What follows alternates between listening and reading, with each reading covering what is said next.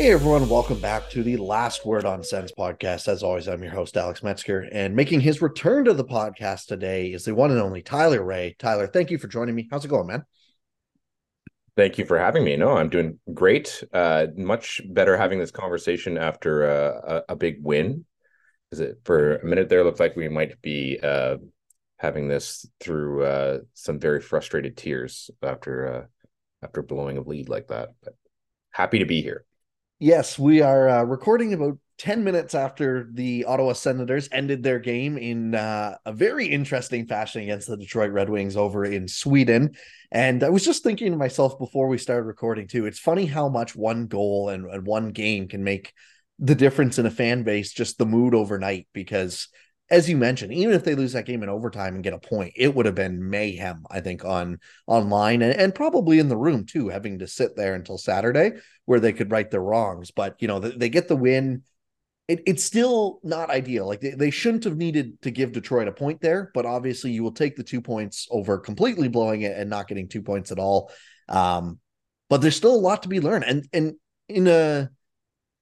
In a nutshell, that that's kind of a microcosm of their season, the, that game, if you ask me. Like, we saw some really good. We saw guys like, I thought Stutzle and Brady both had one of their best games this year, to be honest. But then we see the bad side of it, too, where the team just shuts down in the second period. And multiple times, they forget how to play defense during that game. Yeah, they uh, it, it's hard watching a game where... Uh, I feel like if you were down four nothing and then you came back and won five four, uh, you know, a lot of that gets swept under the rug, right? Because uh, it's a it's a gigantic comeback. But when you go up and then you blow a lead, it just psychologically feels uh, feels worse. Uh, yes, good that they won at the end, but uh, it's yeah. I don't know if uh, this version of the team, with the personnel that they have and the and the coaching system that they have, uh, is going to change a whole lot. As far as it's an it's an up and down team. It's it's feast or famine.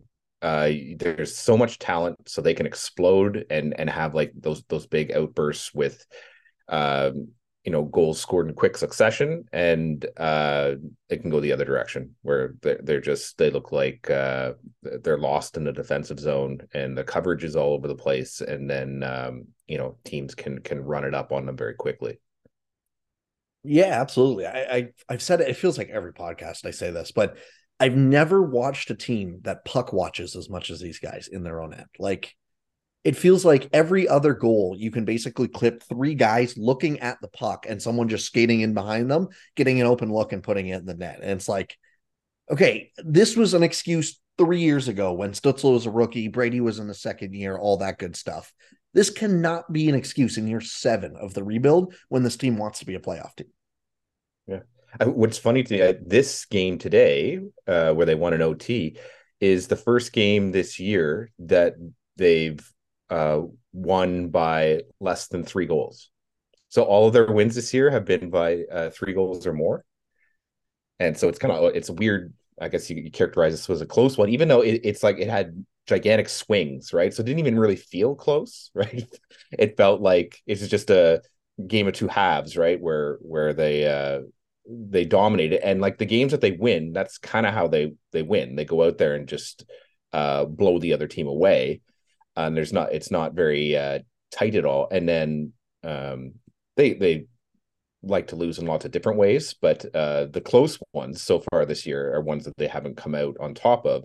So also the first time this year they've actually made it to O T. Uh they've all their games have been in regulation uh so far before today. So it's it's been a strange one. Yeah, and that's another thing that I keep going back and forth just personally, where one of the things I, I criticized them heavily on last year was their inability to at least get a point when you're going on some of those streaks, you know, like we saw last year, they had multiple streaks where they lost six plus games without a point. And that's the difference between being in the playoff hunt when you get down to game eighty, eighty-one, eighty-two and not. And even this year, as you mentioned, they've lost, I think, four one goal games at least. And they're a seven and seven record, which again, it's not, it's better than in years past, but you then look at a team like Detroit, who has more losses than them, but are like three points ahead because they're now eight, five and three or something like that. So th- they're picking up those loser points, which are valuable. And again, you'd much rather just win flat out than get a loser point. But on some of these efforts too, it's like, man, like if you're, if you don't have your A game and it's a bit of a schedule loss, you know, like the, the game against Vancouver kind of reminded me of that. Hot team coming in, you're on a back-to-back, they're not. Might be a schedule loss, but every once in a while, you got to find one of those games to just force a point out of the team. Yeah, it's it's important for them to keep being games, right? To to be able to be within striking distance. Uh, I think most of the the losses this year are ones where they're down early, they're chasing the game almost immediately, you know, uh, and then, uh, you know, in some cases they can make it close, right? But it, it's too big of a hill to climb to actually get back in, um, legitimately, like get be tied in a third kind of thing. And that's, that's just not a thing that they do this so far this year. They're, they're, uh, they're running away with it or they're chasing, like that. There's not much in between for them. So it was kind of interesting to actually watch a third period this, this year with them tied, because that's not really a, a, a thing that's, that's happened so far. And they kind of just saw it off, and they did have, Um, you know, one of my pet peeves this year has been special teams, and you know, you could see they could have ended this a lot earlier. They had lots of opportunities to, and uh, um, the, their special teams really has let them down so far. I think it's a, you can see some trends going, you know, in a slightly better direction, but for the most part, um, they're just not getting it done there, and that's probably the reason why the record is where it is. Um, and. and You know, we, we'd like to see more, especially on the power play. I mean, P Ks, that that sometimes is is dependent on your goalie and, and whatnot. And I, I don't think it's as much about personnel or systems. Uh, but the power play with the talent they have, they should be a top five power play team in the league. Yeah, I'm I'm glad you said that too, because that was another thing that I was kind of, I was looking up right as we were um, starting to record this podcast, because I, I felt the same way, where I was like, this power play just does not feel like it's clicking like last year, even though it absolutely should be. And I, I know they lose to Brinkett or whatever, but again, like he wasn't even playing power play one the entire time last year anyways. And you add Josh Norris, which you were missing all of last year as well. And I, I do kind of think they should get a little more lucky um, in terms of like, I feel like it's maybe been a little bad luck on the power play. I just looked it up quick. They're about fifteenth in shots for per sixty on the power play this year, and they are ninth in expected goals for generated uh, per sixty minutes on the power play. So it's not like they're playing bad, but as you said, this is a team with so much talent. Brady Kachuk is one of the best net front presences in the league, who can go behind the net and grab the puck when needed. You know, you got Josh Norris, you have Tim Stutzle, you have any of Sanderson, Chychrun, or Shabbat, you know, when Shabbat's healthy, and even Brandstrom in there if you need him on the back end. Um, you know, Giroux's a great passer. You have so many options here. I've even got a guy like Batherson who can be effective on the power play. Tarasenko, they, they, they exactly. have a ridiculous, they have Kubelik even, who is like a power play specialist. They, they have a, an, a ridiculous level of depth in, in, you know, high skill power play specialists. And all different types, right? Not just one. So, you know, it should mesh better than it does. And it hasn't. Yeah, yeah, I, I completely agree. And um, again, I, I hope that it is something that kind of just naturally goes. Like the power play is another thing where it's like, I, I'm sure there is some system to it. But also when you have five players or more, like ten players, basically as talented as Ottawa has, at some point the players just got to figure it out themselves too, right? And and I think they will. But it's something that they could definitely need. They need to get going like right now. Yeah, I think you're right in saying that the power play, especially once you're set up in the end, uh, that's more on the players, their their creativity and, and their their skill taking over. Because a lot of times a power play goal result is a result of at one point uh, sort of a a slick pass that breaks up the seam, right? That that gets the penalty killers running around, and then all of a sudden someone someone's open. So if you have skilled players, they're usually able to to find that one play that breaks open the the P K um, system, and then they exploit it from there. Um, the systems kind of come in, I think, on the the entries and whatnot. And uh, I haven't liked the way they they enter the zone on the on the power play. I don't know.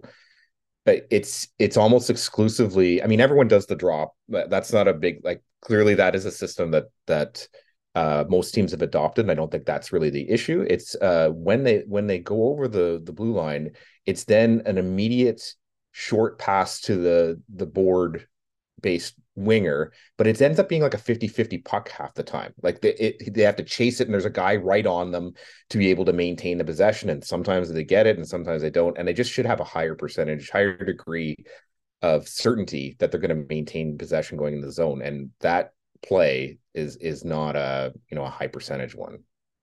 Yeah, I completely agree. And the other thing I notice a lot, and maybe not as much on the power play, but I've noticed it multiple times when they have an empty net, is they'll do exactly what you said, drop the pass, and then the guy will just fire the puck into the zone while the defender's already skating back. It's like, well, you have a man, ad- man advantage. Take take use of that, you know? Like, carry the puck, and you have such talented puck carriers. Tim Stutzle today was a perfect example. Late in that third period on one of their power play attempts, he goes in, circles wide, goes all the way across the net, moves it out front for a great chance. They don't score, but it's a great look made because he actually carried the puck in. Yeah, I'd much prefer them to try that, where they just, someone blasts in the zone and keeps possession and then circles the net, because you're more likely to maintain possession that way.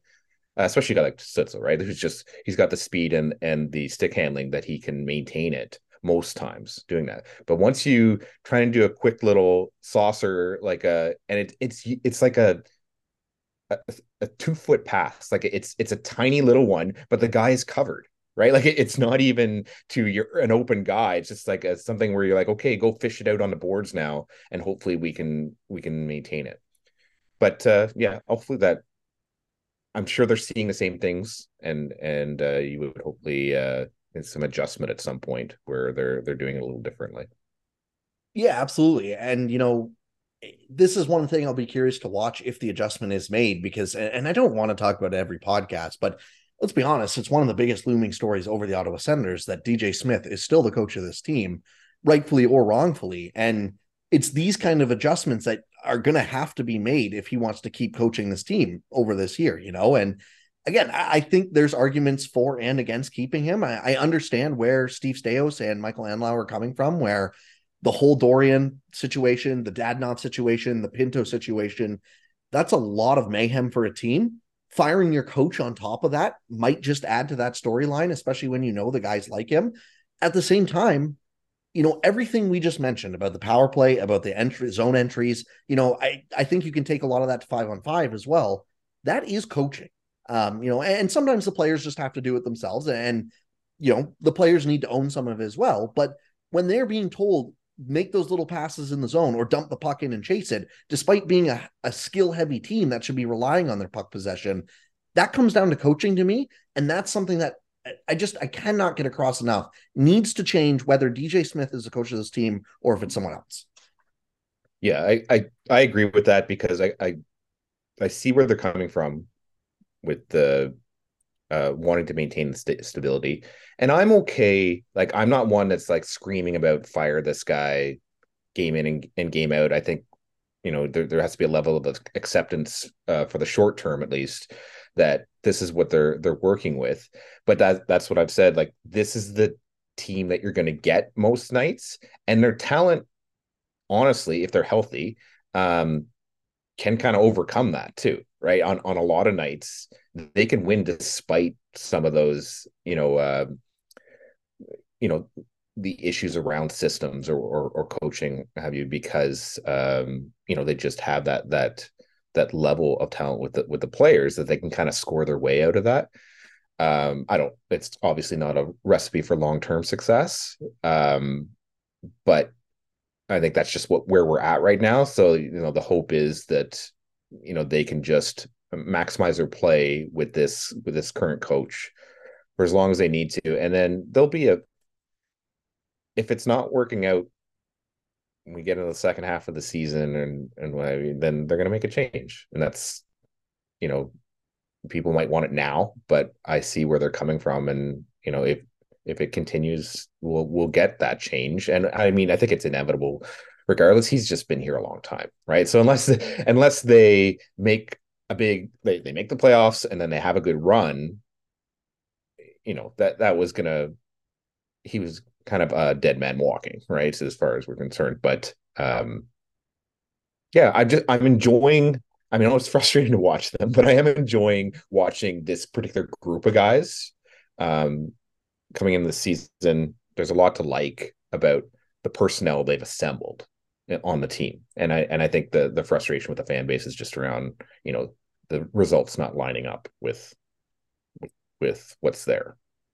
Yeah, absolutely. On paper, this is a team that should be right in the playoff hunt. You know, like, are they a team you should put with the cup contenders? No, not yet. You know, they they still have some building. They still have some growing to do if they want to reach that step. But you cannot convince me otherwise that on paper, this is not a team that should be right in that wild card hunt or even third in the division hunt with how, you know, the Tampa Bay Lightning have started off somewhat slowly this year with the injuries they have as well. And yeah, that, that is where the frustration comes in, of especially because it's not like this team stinks every night, you know, like it, if that was the case, it'd almost be easier because people could admit, okay, we were just wrong on our evaluations. This team isn't that good.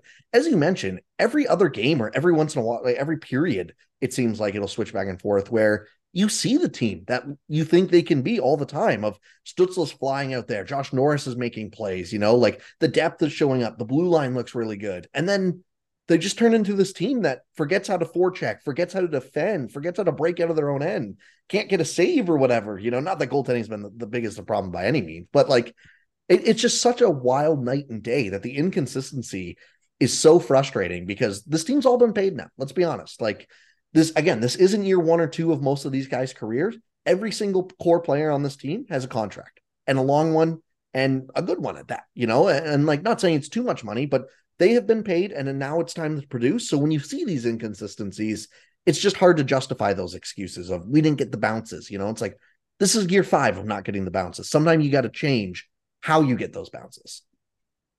Yeah, for sure. I mean, I, I'd love to see a sustained run where they are, um, you know, at least because sometimes results are, are you know, they're luck based and, and and they tend to even out over time.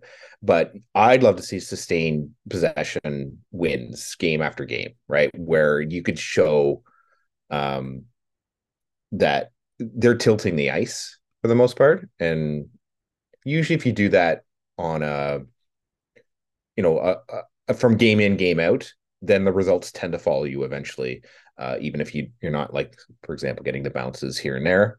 So uh, I think that's your your first indicator that they're they're kind of set to go on a big run. And yeah, we, we haven't really seen it yet.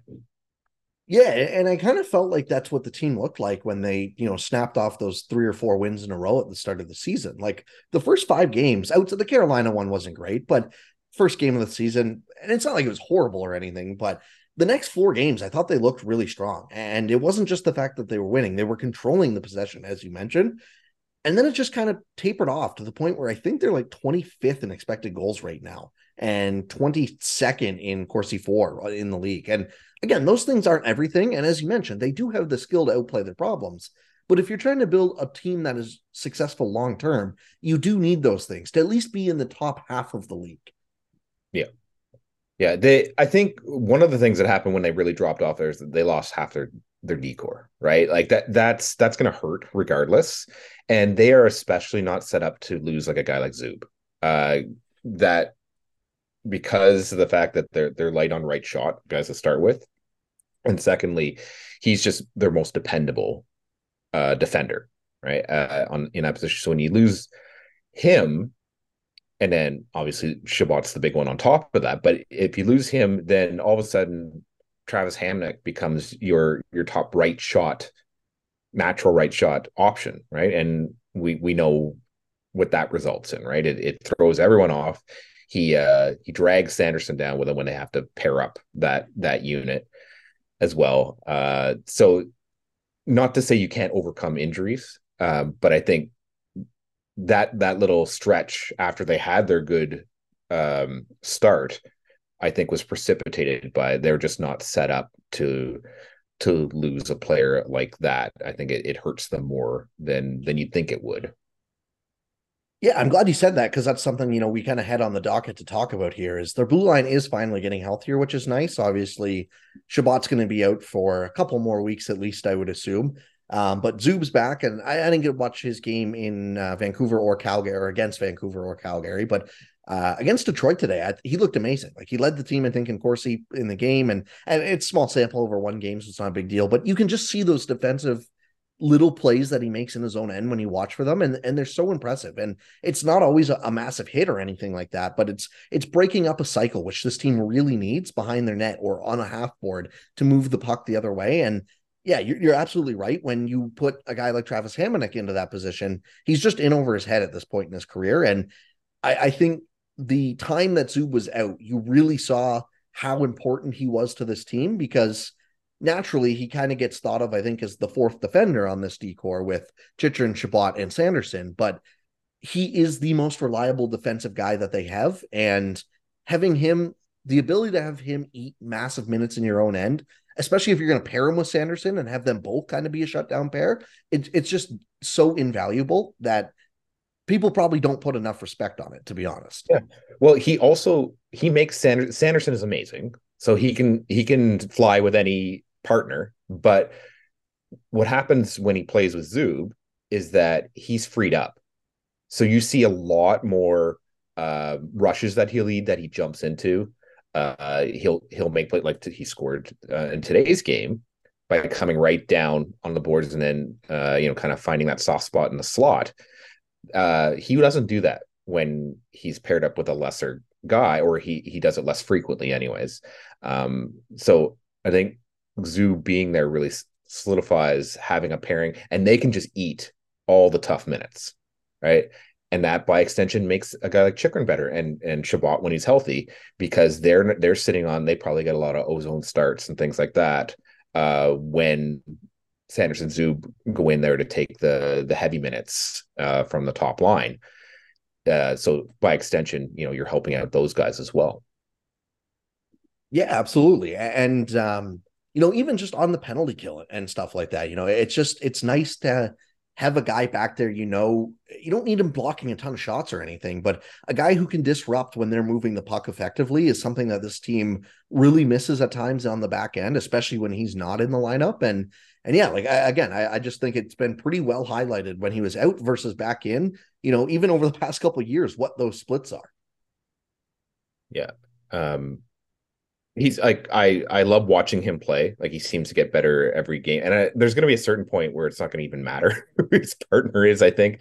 But I mean, he's still, he's still a young guy too. So I think it's, uh, it just makes everything better, uh, with with Sanderson anyways, when when he's got a partner like Zub. And Zub, like, even before Sanderson was on a team and Zub was here, every defenseman paired with Zub looked better, had better underlying numbers than they did paired away from him. So he he just makes his partner better in in almost every circumstance. Yeah, absolutely. Um Let's move on to another topic, and uh, I guess we've been talking about the game today a lot, obviously, you know, fresh on our minds, but uh, let's go to the trip as a whole. They're, they're back in Sweden since the first time since uh, twenty eighteen, which people forget, I think, that they won both of those games while they were in Sweden. They did, yes. That that is marked as like the downfall of the Ottawa Senators, because obviously it all just went absolutely off the rails after that. Um, but yeah, it's... It's funny because it's a different feeling this time around, but people are, A, obviously a little skeptical because the month of November has not been kind to the Ottawa Senators in recent memory. But B, I've seen a lot of people taking an optimistic view, which is really cool to see, of this is where the, the season kind of fell apart last time they were good. Let's see if this is where the season can turn around. And I don't know if I put much stock into it one way or the other, uh, but but it is funny just seeing the kind of comparables are almost opposites to what this was last time they were in Sweden, and how they're going to try and take it and build from here. Yeah. Like twenty eighteen's a, a bit of a, that's a unicorn situation, right? Because the trip was, like you said, they, they were, they won both those games. They looked good in both those games. They were great before they left. They, they were so good that they traded for Matt Duchesne before, like, those were his first two games with the team uh, in Sweden. Uh, and then, you know, they came home and immediately uh, fell off a cliff, right? And I think in that situation, a lot of it was off-ice stuff, right? That just bubbled to the surface and everything. Like, and again, I don't think that's something you never know what's going behind the scenes, but I don't think with this particular, you know, that's that's what we're we're looking at here. Um, the similar, well, it's funny because it, what twenty eighteen reminds me more of is if you go back to uh, two thousand eight, which is the year after they went to the finals, and they had uh, John Paddock as their coach, and they got off to an insane start, right? And Ray Emery is a goalie. And uh, they they started the season on like a record pace, and then Ray Emery had some issues with the team, missed practice, and then there was a whole thing, and, and like behind the scenes things seemed to go off the rails, and then the team just dropped off a cliff too. So that's the one I kind of equate where there was some stuff going on that wasn't really on ice things; it was it was off ice stuff, and that's what de- derailed the team. Whereas this year's, uh, I think it's different. What you have to look at is is sort of the. the the space in between games. You know, that's similar uh when you when you make a trip like this, um you, you play so sporadically that a loss is really magnified because you got to sit on it for multiple days and not get back out there. um I maybe there's some jet lag stuff that comes into play, but I, I can't imagine that's too big of a deal, uh because it's not like they have you come home and like play the next day. Like you get They get a break once they they've, come back. They have six days off in between their exactly. games. So, so yeah. I can't imagine that's really a big deal. I think it's more the uh, because I had I was posting about this the other day. Like, like hockey players are creatures of habit. They like the routine. Um, they'd rather play every second day, right? Like if they had their choice, and you're going to see that happen in December because they have fifteen games in December. They have three more this month. So we have a we have a we hope that they win them because it's hard for us, and I'm sure it's hard for the team if they don't, because that's all you're thinking about is that is that loss. Um, so December to me will be interesting because um, I think it's probably good in general that they um, do get on a regular playing schedule, and it's also time if you're going to go on a run, that's great because you'll you'll make up some room in the standings as well by playing so often. Right, you'll you'll make up some of those games in hand you're you're giving up now. Um, but at the same time, the, the downside of that is if you play so often, you're more likely to suffer injuries. So you know you got to kind of see how that works out for them as well. Uh, the other looming thing that may be just take care of itself with other injuries is that when Shabbat comes off L T I R, they've got they're back in their old problem with their with their cap and like their actual roster space. All these it's been nice watching. It's not nice to have Shabbat out, but it's nice to have like extra guys, guys you can rotate in and out of the lineup and and uh, and have that ability. That will not be the case if Shabbat comes back and there's not another move or not another L T I R option there. You're, you're acting, maybe having one guy that's on I R, right? And and that's it. And then every and then you're hoping that no one else gets hurt and you're down like a shorter guy for a game, which is certainly a possibility. Yeah, absolutely. And, and, you know, we've seen multiple teams, including Ottawa, have to play down a, a man, you know, at different times over the past couple of years because of it. But yeah, I think you you nailed it in terms of I don't really think the trip itself is going to have a physical impact right away, one way or the other for these guys. But it's the fatigue factor of, and especially mixed in, it's not like this has been a heavy season to start either. Like they had a pretty light October and they had a really light November, even before the Sweden trip, in terms of just space in between games, where December and January are going to get very heavy on this team. And you're going to be playing literally on average every other night, basically, until just looking at it, February. Like they have a ton of games between The, uh, December first and January thirty-first. It's like a third of their season, it looks like on paper, and maybe not quite that much, but you like it, it's a lot. And yeah, that's definitely the one thing of when you take almost two full weeks to go to Sweden and only play two games, that's maybe where the concern is. But again, as you mentioned, there are possible upside as well, where because you're playing that much, if you get into a good rhythm, it can be really helpful for, for the team, because as you mentioned, as much as it goes the opposite way where you don't want to sit on a loss, when you win and you go back to the rink the next day feeling good about yourself and then put on another win, you just feel that much better. And it just keeps going when you're playing hot, you know? So it's absolutely something that they can take advantage of. And I don't think should be an excuse one way or the other about this trip, uh, other, especially because three other teams are doing it and two in their own division. Yeah. No, I think that the fears of of this trip derailing them or or being an issue are probably overblown. Um It's it's not it's not ideal to have to like take an overseas trip in the middle of the season, but it's also shouldn't be the end of the world. Like it, uh, they do open up a lot of time before and after for you to to do any kind of recovery you need. And I think the only real big impact, like I was saying, is is uh, mushing some games in uh, over time where maybe there's some cases. I mean, I mean, I'm sure once they start December and get those games, they'll like it. They might. Once they're in January, they might be like, can we get a break here? you know, there there might be a, a period where they're like, oh, I'd love three days uh, between games here, and they're just not going to get it.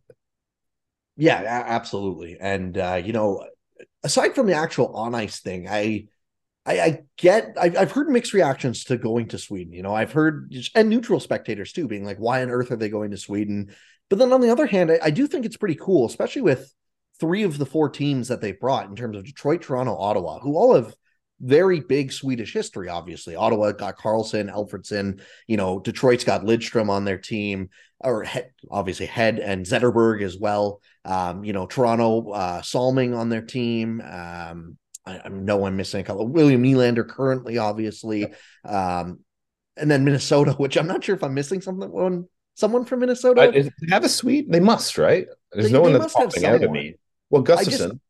Yeah, Gustafsson, yeah. I just, they just felt like the odd man out in terms of the history with Sweden. But... Yes, that's right. Well, does Minnesota have a history? Uh, the Wild, well, anyway? Yeah, uh, yeah, exactly. That's basically what I thought too, but maybe they just needed a team to steal two gate revenues from. But um, I, I do think in general, like, it was really cool seeing, I think it was Lidstrom go and drop the puck today, you know, and uh, was out. They, they have guys out before and after. Alfredsson's on the bench for the Senators right now, which... That that's really cool to me. Um, I don't know if that's something that is planned to continue after the Sweden trip or if it's just for this game today and then Saturday. Um, but regardless, it is really cool to see. You know, they uh, quite quite literally saying that they weren't sure what his role was going to be, but it was going to be here. And uh, apparently he's a, a coach as well. So, but yeah. I, like all that stuff and just acknowledging, you know, past players, current players right now, I do get what value that has for the N H L. And so when people say, why on earth are they over in Sweden in the middle of the year? This is why, you know, to, to try and build your game on an international level. Oh yeah. And, and people, you know, uh, will complain about the league, not, you know, being open to marketing uh, outside their North America and things like that. So these are the types of things you do. I don't think there's any issue that I'm always interested in because it's this, This game and the next game are, are home games for Ottawa, which means they give up two home gates uh, to that. I've always wondered what the, the arrangement is uh, for, you know, obviously there's revenue that's being shared with them, but how much is that? Like c- clearly like the two games the Leafs play are away games for them. So they're not giving up home dates for in exchange for whatever they're getting out of this. Uh, whereas Ottawa was was fine doing that. So uh that's that's a little int- more of the off the ice stuff, but that's interesting. I mean, someone's got to be the home team, so I guess uh, you, you got to take the hit there, but it's also two less games you can have like in front of your home crowd as well. Yeah, and it was funny, I was talking on my other podcast and uh my co-host is a Leafs fan and he was saying it was weird that Ottawa and Toronto would both go to Sweden and not play each other. I was like, no, that is the owner or the management team of Ottawa going, we are not losing a Toronto Maple Leafs home They're game. Not giving up a Toronto home game uh, gate. That's for yes. sure. And and understandably, Toronto's not trying to give up two gates either, or even mm-hmm. one, because I would say they, I would assume them and probably the Rangers are the two highest grossing game by game ticket sales. Um, you know, like Toronto makes millions per every game just because of how absurd the ticket prices are. So, um, right. Yeah, it's definitely some politics in it, but as you said, like Ottawa agreed to this, and and I feel like if they weren't okay or didn't do the math or or felt, you know, it was better for them in the long term or whatever, they wouldn't have agreed to go and give up two home gates. Um, and again, like against Minnesota, I don't think they're really losing much there in terms of what they're probably gaining for being in Sweden. So, but it, it is an interesting thing just to to see how it all shakes out because even the fact that Toronto's going to these games, I, I thought was a little surprising. Um, you know, how often, and not just the N H L, like the N F L for years has sent some of their worst matchups to uh, London to play, you know, like the Jaguars are basically London because they're over there two, three times a year. That's right. But it, it's the same with the N H L, whereas, you know, like I, I can't remember the last time a team like Toronto gave up a home regular season game, let alone gate. Obviously it's not their home, but you would think Detroit would also be, because Detroit and Toronto are pretty close. You'd think yeah. Detroit would be like, we don't want to give up a Toronto gate. Yeah. Yeah. I, I don't know what the conversations are like in there, but I, I'm sure they're made whole in some capacity, right? Like that there's, there's obviously got to be some, some motivation uh, provided to, to get them to agree to that. Uh, the one thing I, I'd love to change is uh, I don't know.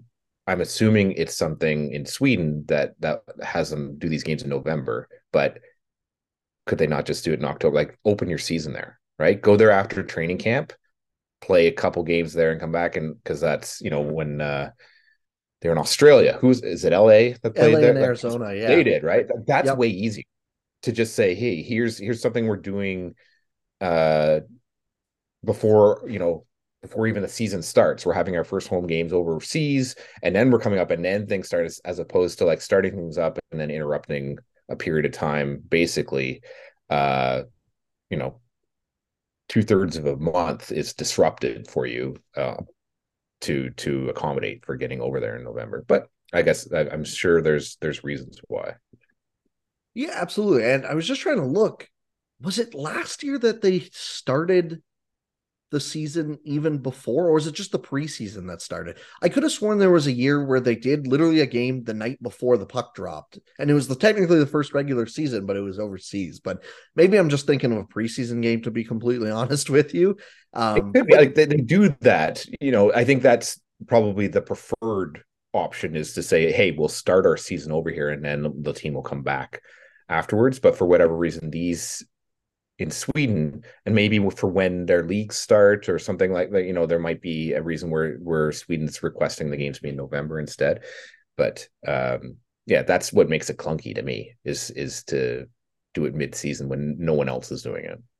Yeah, I, I completely agree. And it, it was it was last year. I just looked up. Nashville and San Jose played over in the Czech Republic, uh, back to back nights, and I think the the first night was before anything had even started in the N H L. It was like two days before the N H L season officially kicked off. But um, yeah, like if you could do that, I'm sure that you would rather. Um, maybe it's also something to do with the league where you already have the hype of the season beginning, so they want to push it back for that, you know, November and December lull. Like I, I know even in the N B A, they're doing that in-season tournament this year. Yeah, uh, be, because the one no one understands. Yeah, yeah, exactly. The, the one that they're doing as part of the regular season, but also a tournament. Yeah. Um, but basically the reason they wanted to try that was because in November and December, when you're kind of in that middle part of the year before the trade deadline or anything, it's just a lull in, in interest in, you know, ticket sales and viewership. And, and that goes for the N H L as well. So maybe that's part of it, but yeah, I don't know. I'm sure there's a bunch of factors which would have been nice if they could have had it at the beginning of the season or right before the All-Star break or something like that, where you could get at least a little more time off. But um, at the end of the day, that's not what happened. So I, I don't think it's the biggest deal in the world, but uh, de- definitely something interesting that uh, if you ever got details on it, I think it would be interesting that we, if we'd hear it from the league, but I, I just don't think that would ever leak, you know? It doesn't seem like something it would. Which, fair enough. Like, again, they don't, it's not like they, uh, they really need to say anything, but, um, the one other topic I did want to hit on quick because, uh, I haven't talked to anyone on this podcast other than myself since the, uh, Pierre Dorion thing really happened. And, you know, obviously Brady Kachuk and Claude Giroux both made comments about the fans or about the talk about D J Smith getting fired. And the last podcast I did, I ranted for about twenty-four minutes by myself, just yelling into this microphone, and I criticized them pretty heavily for their comments, to be honest. I, I didn't love what they had to say about the fans turning their back or anything like that. But one thing I do need to give both of them credit for is they have played their asses off since I made that comment. You know, again, I, I mentioned already, I think today was Brady Kachuk's best game I've seen out of him all year. Like, he was flying out there. He he stole the puck in overtime. And, and before they even scored, had that rush where he, he stripped Larkin and went back the other way. And I thought Claude Giroux looked really good as well. You know, the, the game against Toronto, he looked amazing, uh, fresh off those comments. So, you know, give me your thoughts on just the, the comments in general, but also, you know, are you seeing the same thing I am where, you know, I, I have a respect for them backing it up after they've said it. You know, th- they're showing they're not quitting. Yeah. Well, those are probably the two guys on the team that could afford to make those comments because uh, of the consistency of their effort level, right? You like, I think most of the comments after from the fan base after, you know, that came out was, I love these guys. They're amazing. I would die for these guys, but they're wrong, right? And uh, so, whereas if if another player, like if Drake Batherson comes out and says, I, I couldn't even imagine him doing that. But if if he did, then people would be like, well, I'm not going to listen to you about uh, you know what we can and can't uh, cheer for in a game. I I think you know it's some of that stuff. I think they're frustrated and. Uh, they they were tying it, I think, more into, hey, this has been a chaotic couple of weeks here. Uh, we've had a lot of stuff going on. I don't think any of the players like loved Pierre Dorion. I think you can fair, say fairly that they weren't like that distraught over losing, but it it is a disruption when that happens, and it's a change, and it's something, you know, when you're not winning, you know, it's one more thing to have to to deal with. And so I think for them, we all know they like D J as a person. So uh, it's almost like that thing where someone takes a, your teammate takes a clean hit and then you got to go fight the guy, right? It's like, okay, well, we can't hear this stuff. And they seem to be taking it like those chants as a, a measure of their effort and performance level, as opposed to like, I think very clearly it was like, that wasn't directed at players at all. It was like, no, we don't like the way this team is coached and we would like someone new to coach the team. And I think that's where the disconnect was a little bit. Um, and but I mean, there hasn't been anything since then. And you're it's like there those two guys then again performed after the fact and gave you the effort that that you know that they, they can. And so I don't think it could have snowballed into more, right? Uh, but I think the way they responded afterwards uh, on the ice probably helped out with with kind of smoothing it out a bit. Yeah, I think that's a, a good way to put it. And it, like, let's not act like their comments were super egregious or anything like that. You know, like it is possible to disagree with what they say, but understand where they're coming from. I'm sure, you know, they, they obviously, as you said, really like D J. So it probably isn't easy on them either, hearing people talk every day about how he shouldn't be the coach of their team anymore if they really like the dude. And sometimes that's just going to be tough luck. But, um, it's not like they came out and said the fans are bad or anything like that. It was just, yeah, you, you could tell they were both frustrated when they made the comment, and who knows if they would have said it again, maybe they would have, but the fans also have the right to disagree. It doesn't mean they have to go and boo them or anything like that. Right. So it's definitely, it doesn't need to be made a bigger deal than it was. I don't think like, I think people reacted properly and it seems to be kind of put to rest now, which is appropriate. Yeah. And I think they should also know that the fan base here in general has been pretty damn patient with this particular unit, uh, this this cohort of of players and team, because the, they can see, you know, where things are headed uh, potentially. And so they're willing to put up with, you know, not great results and everything. But this is a team that is, uh, you know, in the past couple of years has, has really disappointed Uh, with expectations. They they had that time where no one expected them to do anything and everyone just kind of went with the flow. But they've now kind of had multiple periods, and the fans, they rarely boo at C T C. Like it it the boo their own team. Like th- that does not happen hardly ever. So I know t- the first time it happens and, and there's a chance that that you you go off, you, you could probably give them a little bit of slack there, that the fans are just uh, voicing their frustration at that point, and and understand that for the most part they've been pretty good about, you know, being patient with the ups and downs you've had. Yeah, it's been seven years of this team sucking. Like by, by and year three or four since the quote unquote rebuild was declared over and all that stuff, you know, and again, that that's more just missed comments from, from management than anything else. But as you said, like this team sat through four horrid years of hockey, and two years ago, it was a learning curve where every win they got was exciting. Every loss, it didn't really matter. Last year was more frustrating, but again, you could still kind of frame it as a learning curve, you know, battling adversity, all that good, going through injuries, all that stuff, right? This year, the time for excuses is over, and that's kind of where people were frustrated by. And and again, like, I don't think, um, I, I doubt that Kachuk or Giroux think any worse of the fans today or anything like that. Like, I'm sure they were just as frustrated as the fans, and that's kind of what happened, you know.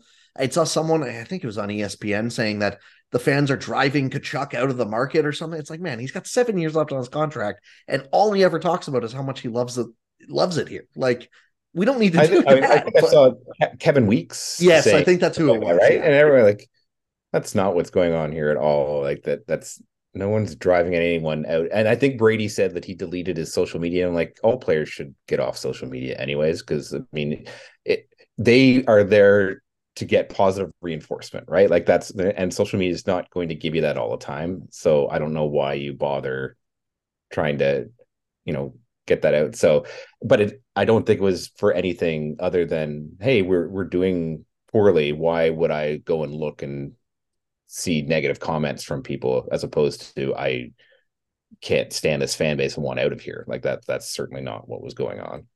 Yeah, it's just an unnecessary distraction when, you know, you, you need to try and turn things around, right? Like, I've seen teams in the past, and again, maybe this this isn't the exact same thing, but like one of the things around the world juniors, uh, it feels like every other year, is you, you hear that Team Canada deleted all their social media while they're in the tournament or whatever. And the reason for that that they say is, we want to be focused on this and this only. And and again, I get it, because, you know, when it's obviously lesser with just one team, but when you have a whole country looking at you, if you lose to the Czech Republic or something and you go on your phone, wrongfully, this is not right, but you are going to have a bunch of very hateful messages from people yeah, who are it's it's not stupid. Healthy for no.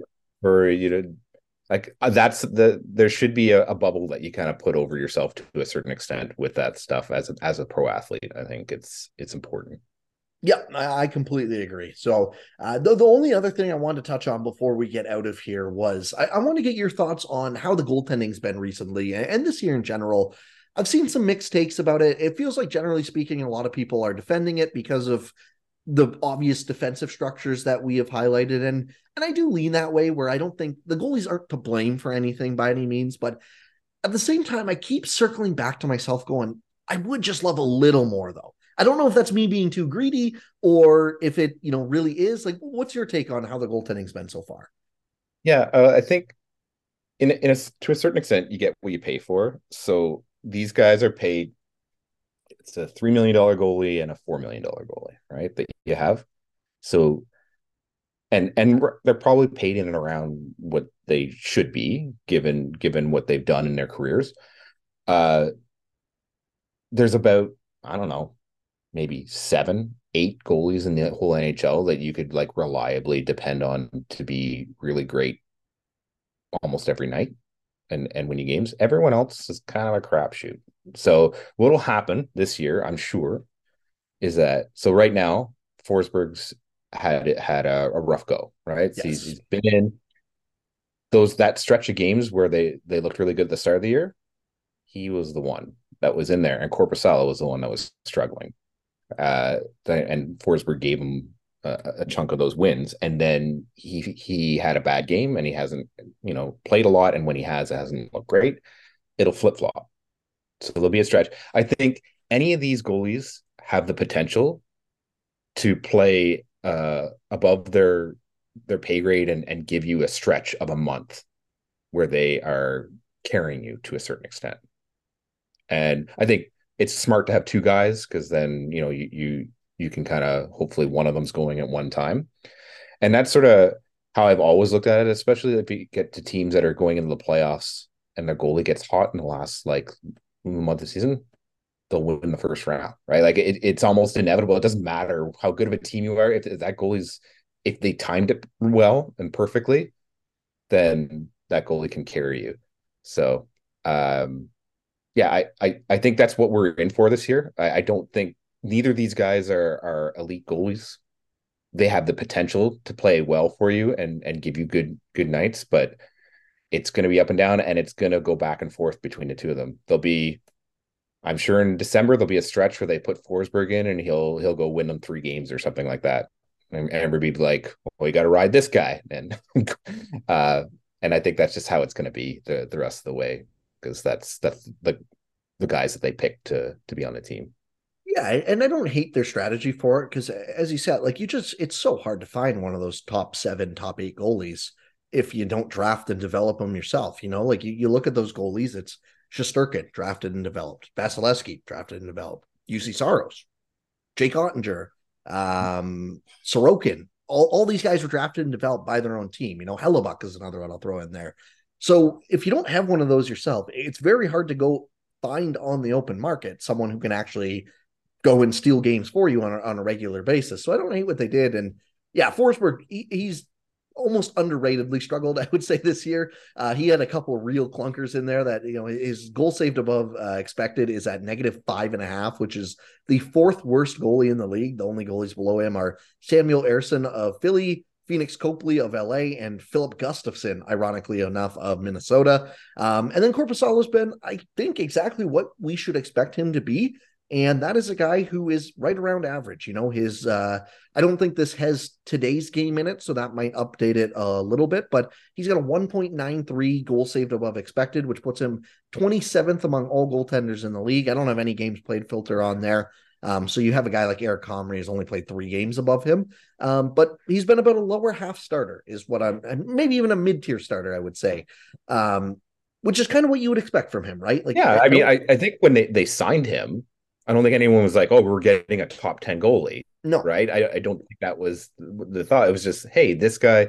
And I think what you see is, hey, th- this guy has put together a stretch recently, right? Last year, where he was carrying a team. And you kind of like, okay, well, can we get that from him? Maybe it's not going to be over eighty-two games, but if there's a, a good chunk of the, the time that he can, you know, get going and we see that he can, then, then that's worth it. Right. It's just, um, it's not going to be their strength, it, and you have to kind of play through when they're not at the top of their game. You just hope that the bottom doesn't fall out and they're both like not letting in everything that, that comes their way. And that, cause that just sinks you, right? That's a Matt Murray situation where it's like, okay, well, we can't, no, this team can't move forward at all with here. Cause we're just losing every single game. Cause every puck that gets thrown at the net is going in.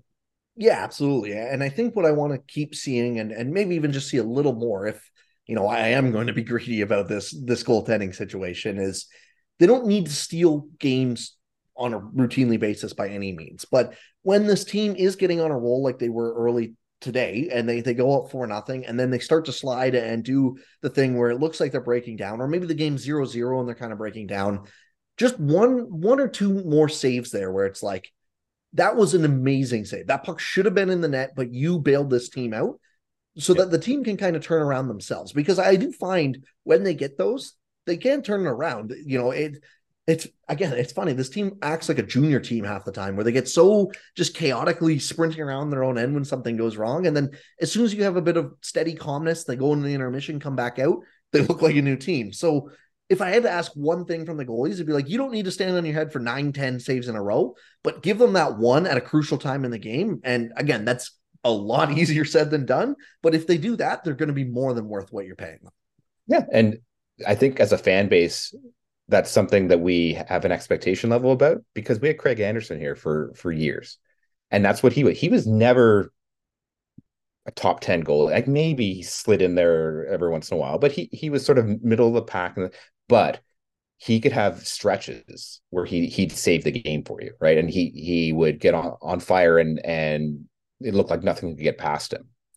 And he did that consistently, right? It, uh, that was, so I think we kind of, and that was, this, that was like a decade, right? So when you, you, you have that in place, it's kind of, you get used to it. You're like, well, why can't any of these other guys give me that, that same thing? And it's not, uh, it's not necessarily common. It, I think we, we kind of underestimate it, how good he was for this, the team. It's too bad he just kind of played an era where they they didn't have, you know, an elite team around him. They, they had some half decent teams, but not, not enough. So he ended up having to kind of fend for himself on a lot of nights too. Yeah, and because, I mean, the one year they did put a decent team around him, they make the conference finals, and on, you know, obviously that was the Karlsson show, but Greg Anderson was a very, very underrated part of that run. He was a stone wall back there, and yeah, I, I think you do make a good point. We have been pretty spoiled, generally speaking, as Sens fans over the past ten years, you know, prior to or twenty twenty or so, I guess I'd say, because even when Anderson went down or whatever, you had the Hamburglar run. You had like Mike Condon step up and be, you know, a guy that they just looked like an absolute wall for twenty games in December one year. Like, and you remember like, with both Hammond and Condon, those were short-term things, right? Like Ham- Hammond went out of his mind for two months. And then he went back to being like an A H L goalie pretty much almost immediately, right? And I mean, he had injury stuff too, but, and Condon, same thing. Like he, he came in, he's a backup goalie, but he caught fire and played really well. Uh, so I think any goalie has the potential to do that.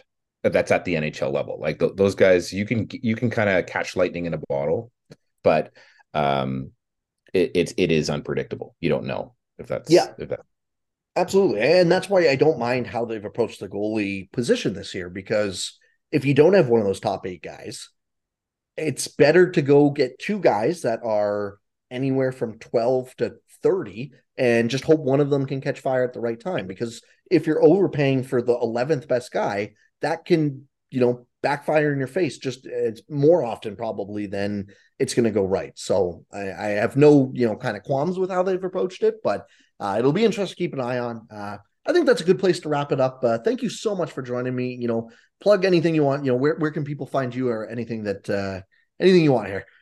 Oh, I continue to uh, to uh, post away on uh, the, the cesspool that is Twitter, but uh, and I won't call its new name. But it, uh, I'm there as, at Defense Minister, um, just giving my thoughts. It's almost like ninety-nine percent Sens related, so I, I kind of stick to. Um, uh, commenting on the team and hopefully not getting too up or down as much as possible, even as a fan. And I know how it's hard. That's that's the case. But that's that's pretty much it. Uh, and then uh, yeah, show up on on pods here and there. But uh, for the most part, I make my home on Twitter. Well, I appreciate you joining me, and I uh, will definitely have to have you on down the road. Obviously, I'm sure there will be no shortage of stuff to talk about with this team uh, over the course of this season.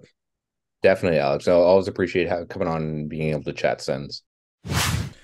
Want to give a huge thanks to Tyler for joining me. Uh, hope you guys enjoyed that uh, podcast as much as I did. And as always, you can follow me on Twitter at N H L Sens and stuff, and the podcast on Twitter at Last Word on Sens.